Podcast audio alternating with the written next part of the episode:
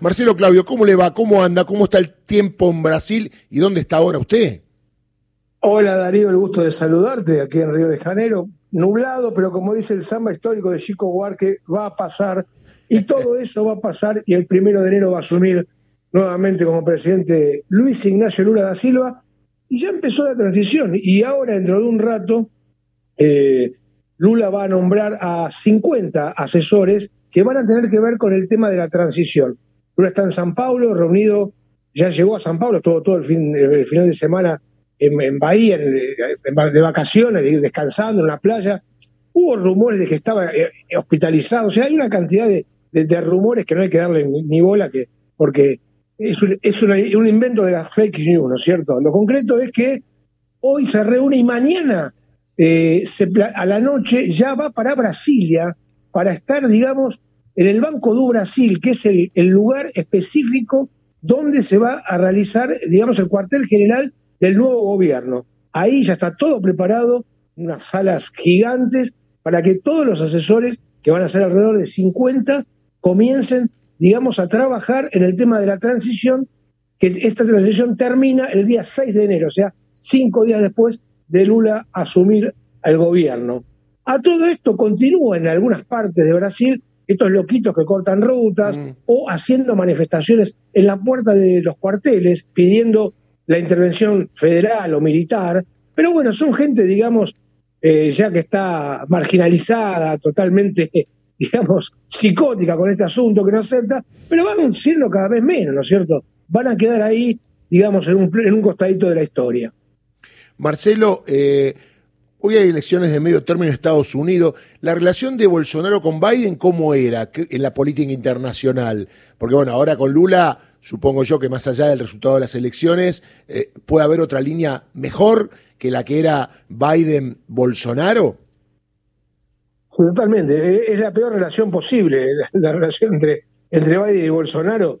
Eh, porque en Estados Unidos, más por el tema del lado ambiental, ¿no es cierto? Le sacaron la ficha con eso al principio y digamos que no lo pudieron ver. Pues no estaba totalmente al margen de todo. Brasil quedó como un paria de la política internacional, inclusive Brasil siendo, digamos, eh, eh, siempre tuvo unos diplomáticos espectaculares, relaciones bárbaras en todos lados, la famosa diplomacia brasileña. Bueno, todo eso se fue a un costado con Bolsonaro. Brasil quedó como un paria en el mundo, a tal punto que la semana que viene eh, en Egipto ya lo invitaron para el, la cumbre del clima en Egipto a Lula.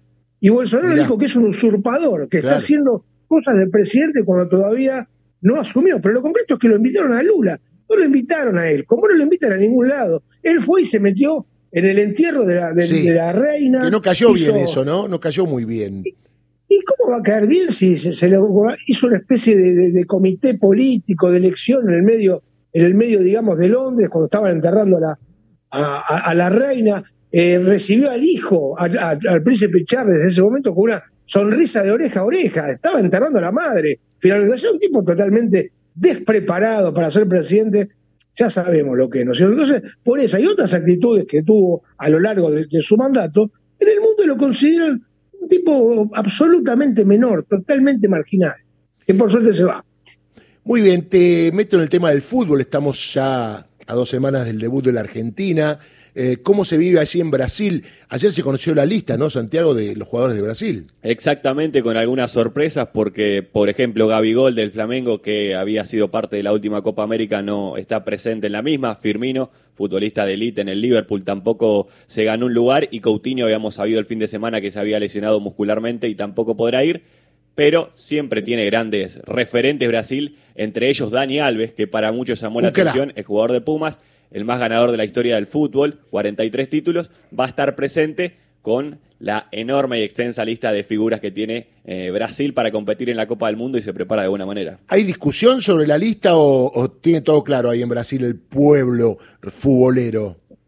No, enormes discusiones. ¿Ah, Primero que no era, no era sorpresa que Gabigol no iba a ser convocado en la cabeza de Tite, nunca figuró, por supuesto que los hinchas de Flamengo se lo quieren comer, y la opinión pública en, general rechazó totalmente la convocatoria de Dani Alves, porque tiene 39 años. No, yo Dani. Yo lo quiero Dani Alves. Lo matan, lo matan, lo matan. Y especialmente después de haber declarado el, el voto para Bolsonaro. Entonces, es como que Claro. ya le hicieron la cruz a Dani Alves, pero bueno, es del riñón de Tite. Acá dicen que un tipo con casi 40 años, que hace dos meses que no juega, que está en un momento muy malo en sus últimos años, no debería ser convocado por un campeonato del mundo. Vamos a ver, ¿no es cierto?, qué es lo que sucede en la cabeza de- de- del técnico y también dicen que, por ejemplo, convocó nueve atacantes, no era para colocar tantos atacantes, solamente cuatro marcadores centrales. O sea, no están conformes. Vamos a ver qué es lo que resulta, porque en el 2002 tampoco estaban conformes con Filipón y salió campeón. O sea, acá hay 215 millones de técnicos, como en Argentina hay 45 millones también. Nueve delanteros, entre ellos Pedro, el goleador de la Copa Libertadores de América, que le ganó bueno el puesto a su compañero de equipo, Gaby Gol, y Thiago Silva, hablabas de los defensores recién, será su cuarto mundial entrando en una lista selecta de futbolistas brasileños que han representado a su seleccionado en Copa del Mundo, un número importante también para el zaguero eh, y capitán justamente que tiene el equipo de Tite. No, seguro, pero a ese también no le gusta, porque no te olvides que fue uno de los partícipes del 7 a 1 contra Alemania. claro. Entonces, a- al pobre Thiago Silva es como que también le han hecho la cruz hace varios años y hay gente que no lo, no lo quiere ni ver. Pero bueno, ahí están y son buenos jugadores, ¿cierto? Vamos a ver qué es lo que pasa.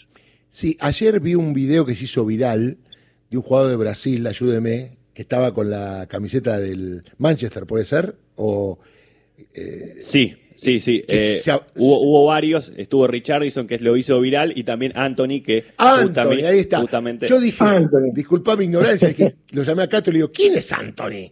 Y me dice, Anthony Santos, ¿correcto? Sí, tal cual, ¿Que juega de- dónde? en el Manchester United y también se Un me dijo Cato. Sí, ¿Es eh, es muy bueno realmente. eh, bueno, también era un hombre puesto en el Mundial y se viralizó el de Mateus Cuña que tristemente no terminó ingresando a la lista y tenía expectativas justamente de, hacerlo. Ahora, ¿cuántos jugadores tiene Brasil, eh? Marcelo Claudio? Impresionante, ¿no? Tres listas. Sí, sí, hay, sí, hay, hay como 5.000 jugadores de primera línea afuera de- del mundo. ¿Y se acuerdan de aquel de aquel eh, jugador Renal Lodi en la final de la Copa de Libertad, Ah, sí. de- perdón, de la Copa América que le erró? Bueno, Sí. ese tampoco fue llamado, es como que fue su última, aquel error que le permitió el gol a de María, ¿no es cierto?, que festejamos aquí después de 28 años. Bueno, lamentablemente no fue llamado, o sea que no se la perdonaron esa. ¿Dónde vas a vivir el Mundial? ¿Ahí en Brasil o vas a venir para Argentina?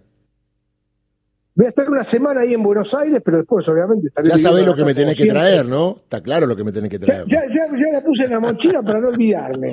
Pues yo te regalo una camiseta de Chacarita en devolución. Así vas allá y caminás por las playas con la de Chacarita. Muy bien, la uso, no hay ningún problema, no hay ningún problema. Te van a confundir con Flamengo, ¿no? Así, pero bueno. O con San Pablo. La de San Pablo es muy parecida a la camiseta de La de Chacarita. San Pablo es parecida, la de San Pablo es parecida. Marcelo, estamos en Hay otros contacto. equipos, ¿eh? ¿Así? Sí, hay otros equipos, después te voy a decir Dale. la lista. De, bueno, no, no, no me digas porque voy a encargar la camiseta, tranquilo. Te mando un abrazo grande. Ahí está. Baila Marcelo Claudio en Río de Janeiro. ¿Cómo está el tiempo hoy? ¿Está lindo?